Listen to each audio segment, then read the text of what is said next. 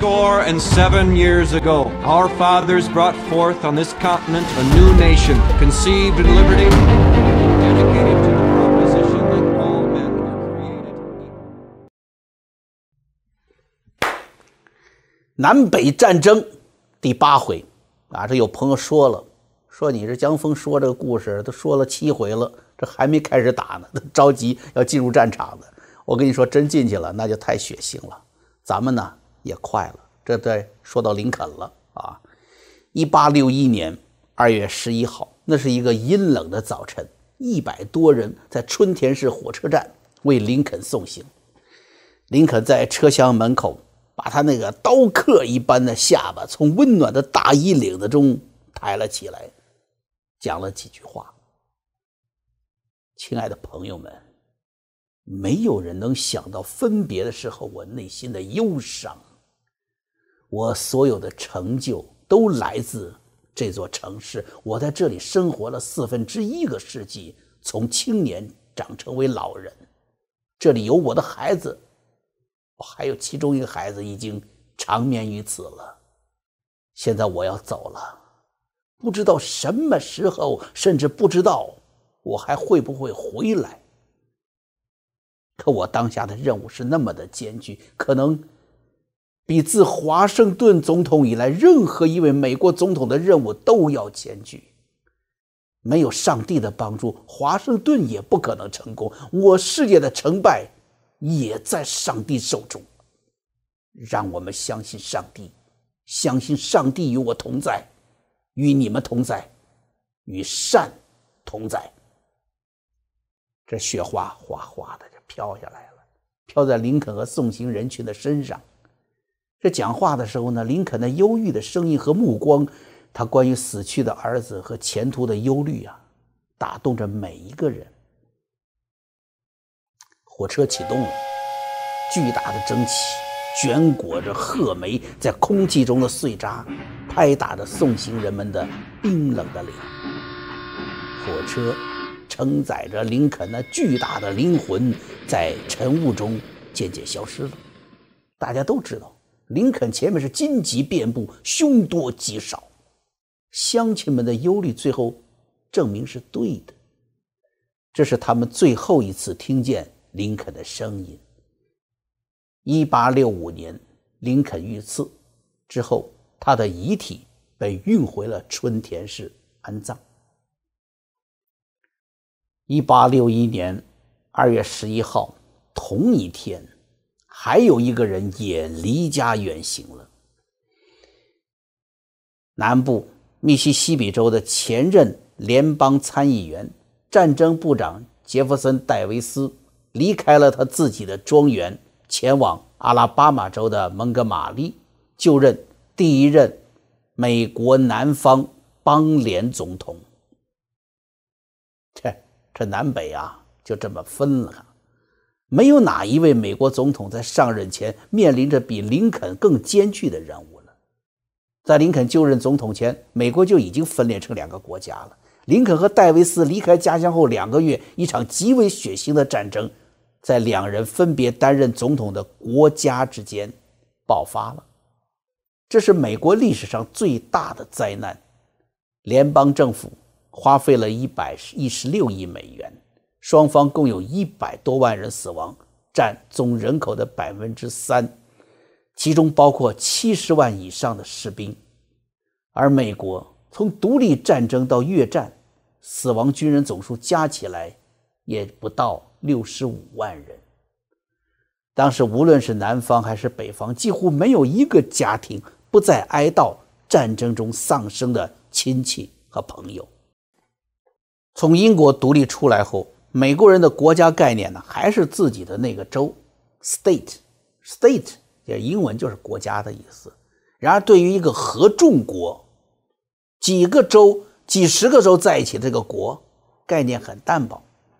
对于美国人来说，对自己家乡的忠诚远远高于这个国家的忠诚。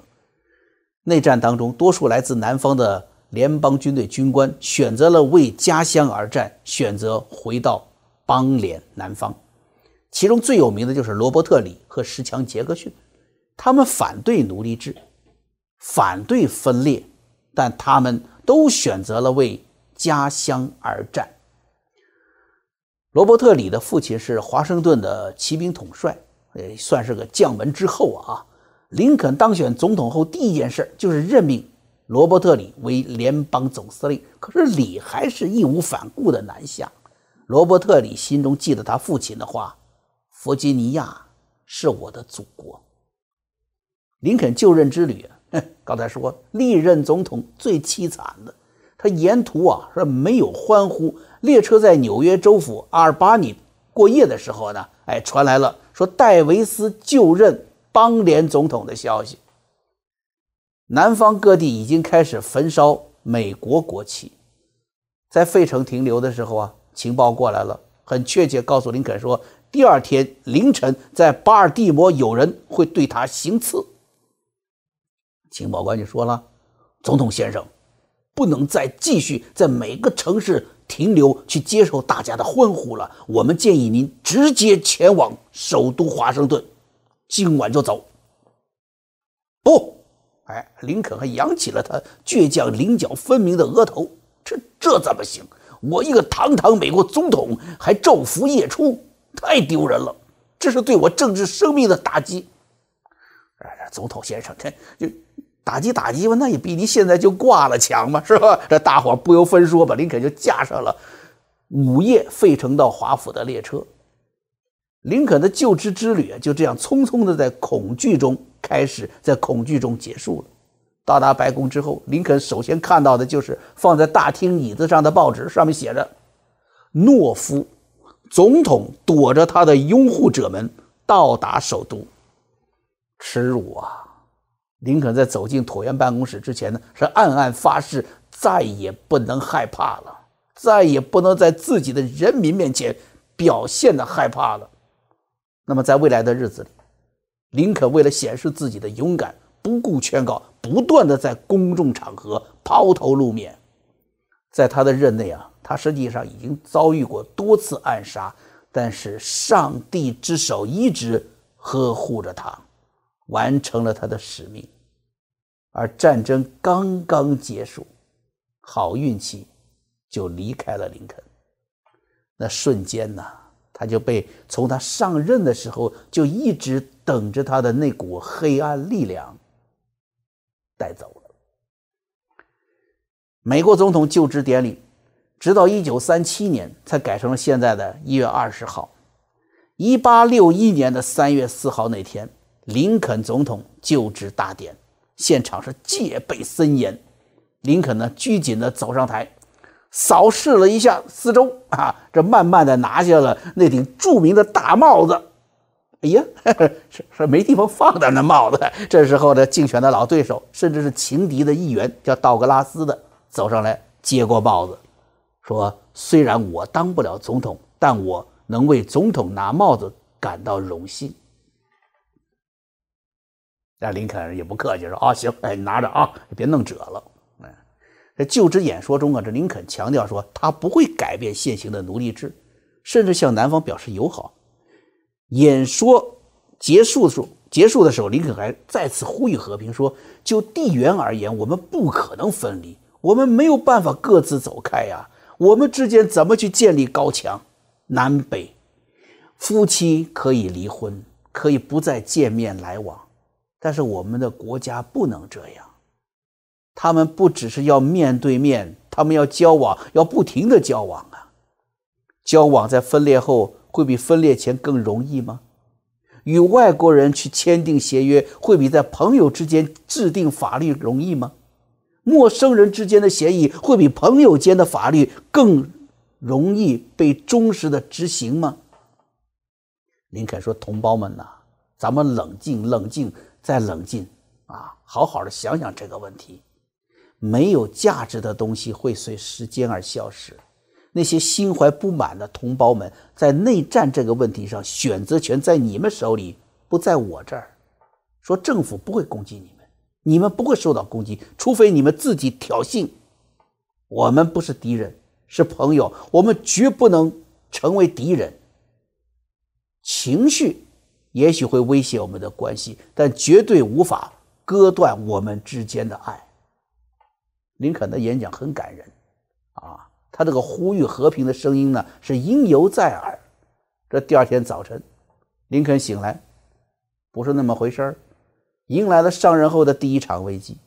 联邦在南卡罗来纳州的萨姆特教要塞被南方叛军围困了，守军司令叫安德森，请求投降，来到椭圆办公室了。林肯召开紧急会议，说：“赶紧的，跟南方邦联接触啊！你想那个时候的通讯条件多差呀，交通基本上是靠走，取暖基本上靠抖。”啊，电话基本上靠吼啊，这当时很热线电话还没有的啊，所以再加上南方这戴维斯啊，他是个选择性耳聋，哎，这爱听的听得见，他不爱听的听不着。这林肯说了，说说戴维斯啊，你把那部队先撤了。戴维斯说什么？哎，你让我把裤子给扯了？哎，不是啊，我说你先把大炮给搬走啊，你让我把排骨给炖熟了。嘿。这林肯就急了，说：“哎呦，我的亲大爷戴维斯！哎，这戴维斯，哦哦，听见了，嘿，还答应一声啊，开着玩笑。北方啊，幼年政府当时被称为联邦，突出的就是联邦联合；南方被称为 Confederate，邦联，突出的是那个邦，也就是国家各个州的独立性。北方联邦，南方邦联。面对战争危机，北方的联邦呢，对南方邦联是多次喊话。”多次接触没有效果，均告失败。一八六一年四月十二号，美国内战的第一炮总算打响了。南方向属于联邦的萨穆特要塞发射了一颗炮弹，这炮弹的爆炸声向所有围困这个基地的邦联军队、南方的军队发出信号，一起向要塞开火。爆炸声惊醒了当地叫查尔斯顿的人。他们冲向港口，当炮弹的火焰划破夜空时，他们欢呼雀跃，耶，打起来了！人们真是不知道他们将面临怎么样的一个血腥的战争。这次进攻是从萨姆特要塞对面的杰森要塞开始的。杰森要塞呢，是属于弗吉尼亚州的。啊，弗吉尼亚州的联邦议员普莱尔当时正在视察杰森要塞。杰森要塞的长官说：“议员先生，我们已经准备开战了。”普莱尔说：“哟，这我一来你就开战呢，让我难堪呢。”哎，然后那个长官还对这个普莱尔说呢：“议员先生，请您点燃这次进攻的第一炮。”哎，这普莱尔是这这你坑爹呢？你让我开这炮，我我才不会点燃美国内战的第一炮呢！哎，他不点，有人点，这炮呢响了。四月十三号，萨姆特要塞投降。十五号，林肯宣布南方七州叛乱，同时组建七万五千人、三个月服役期的一支军队。当时，弗吉尼亚有四个州啊，包括弗吉尼亚有四个州正在犹豫，是跟北方呢，还是跟南方呢？还选还选边站犹豫呢。弗吉尼亚州拥有最多的建国之父，呃出过包括华盛顿呢、托马斯·杰弗逊的多个总统。他们骨子里啊也反对奴隶制，但是他们坚决反对的是北方向南方开战，认为那是违反宪法赋予每个州独立的自由的。换句话说，就是每个州有权利离开，但是联邦政府无权阻止他们的离开。弗吉尼亚州为了捍卫宪法赋予的这个自由的权利，倒向了南方邦联，并且组织了南方。最有战斗力的军队，同时也让很多并不赞成奴隶制的南方人呢拿起武器保卫家园。特别是中间有两个弗吉尼亚人，一个罗伯特里，一个石强杰克逊，他们的转身离去，损失啊！那北方，他们回到南方，组建了南方最强大的军团，使北方几个星期结束战争这个计划呀变成了幻影，让内战变得漫长而残酷。南方人可以说是贵族后裔，他有着英国上议院的那种风俗礼仪呢。战争开始为止啊，合众国十五位总统当中，十二位是来自南方。南方还产生了比北方多一到两倍的部长啊、法官呐。南方人认为他们是天生的统治者，有着高贵的尊严，无论在战争还是和平时期，都是合众国毫无疑问的领袖。南方一致认为，联邦就是北方，你不过就是一个各个主权州啊签订的这么一个协议啊，有缘分的大家坐在一起，没缘分的吃完了走人呐。哪个州如果感到了受到这个协议的伤害，就可以退出联邦。南卡罗来纳州的一个参议员就说了。说任何人都无权反对蓄奴州，不管动乱持续多长时间，棉花、烟草、小麦依然统治着世界，没有我们，北方佬饿死。而气焰高涨的南方是全民皆兵，连妇女们都被要求进入防御状态。这个时候啊，反观北方，北方没有准备好。南方有着盛产军人的弗吉尼亚，他们善于战斗，但是他们害怕持久战。因为他们知道北方有着取之不尽的人力和物力资源，打仗拼的就是这个嘛，对吧？是共和党的林肯呢，为了得到北方民主党对他的支持，跟北方民主党的元老，哎，那个帮他拿大帽子那个参议员道格拉斯会晤了，啊，除了帮我拿帽子，你还能帮我一个忙吗？道格拉斯说什么忙？哎，告诉他了，需要对政府啊支持。这道格拉斯虽然是反对政府的政策，但他完全支持林肯为维护国家统一做的一切努力。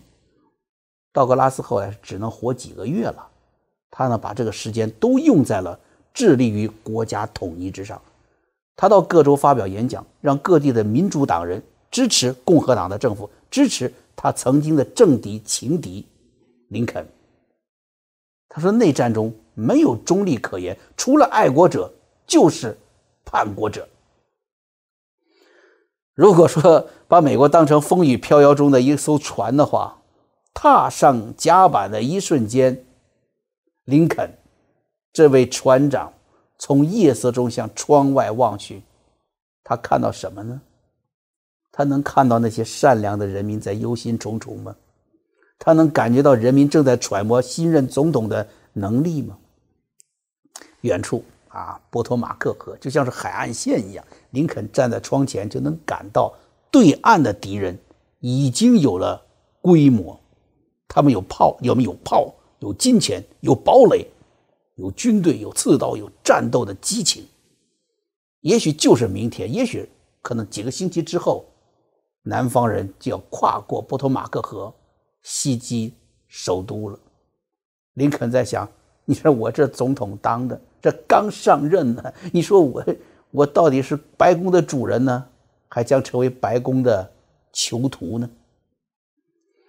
对于摇摆州，林肯是痛下决心，因为当时有那么几个州啊，还没拿准是站在南边呢，还是站在北边。比如马里兰州，林肯就对他实行了军管，因为在马里兰州支持南方的人比较少，所以这么一搞军方，一搞军管呢，啊，这个州的就算是北方的了。林肯还派人到肯塔基州组织民众。支持联邦，他在那里呢，要求报纸发表声明支持联邦，然后答应是给肯塔基州，我给你钱，给你枪，哎，这么一下呢，把肯塔基也给留住了。在当时啊，林肯希望这些努力会赢得肯塔基人民支持他所领导的战争，啊，肯塔基最后留在了联邦。密苏里，哎，这也是一个摇摆州，也没准定在北方定南方呢。多数人呢愿意留在联邦。但是他的州长却组织了一支自己的军队来反对联邦政府，那是没办法，那就动武吧。最后联邦军队出面，哎，占领了州府。最后呢，算是把密苏里州啊绑架，哎，留在了联邦，留在了北方。强大的北方给林肯和所有的北方军民呐充分的信心啊，咱们人多啊，有钱，地方大，肯定能赢。这林肯招募的军队明明白白告诉士兵们。咱们呢，把你们招来服役三个月啊，发三个月的军饷，什么意思啊？就是意思三个月之内战争肯定结束了。北方联邦甚至认为，只要来一次强行军啊，就可以从华盛顿直接打到南方的首都里士满了。当时的北方呢，也没有什么军队纪律，骄傲和缺乏训练的军官们呢。呃，早就把第一次进攻的时间呢，这回家跟自己太太吹牛去了。哎呀，说我们要打仗去了啊！你给我做的好吃的。他好像不是去枪林弹雨的战场，好像是去来一场什么手到擒来的打猎。啊，于是不仅仅是南方军队的将军们知道了，连华盛顿的老百姓都知道了，第一次进攻的时间是在星期天。哎，于是星期天，大家休息嘛，大伙儿啊开始准备午餐啊，三明治、汉堡包啊都拿着了啊。那时候没汉堡包呢啊，好像一次野营啊，或者观看军队出发。这纷攘的人群当中啊，有这么一个人，保持着清醒的头脑。没事，野餐，三个月的服役期，笑话。这将会是一场旷日持久的残酷的战争的开端。他，是美国历史上一位伟大的统帅，但是这个时候，这位伟大的统帅却拖着战争留给他的伤腿儿，还有烟酒过度而伤害的内脏，艰难地来到了白宫，要来见林肯。在台阶上啊，他呼吸急促。啊，拄着拐杖在那台阶上坐着休息了。他知道他已经无力指挥这场惊天大战。他想给林肯介绍一个人，一个他认为北方唯一的希望。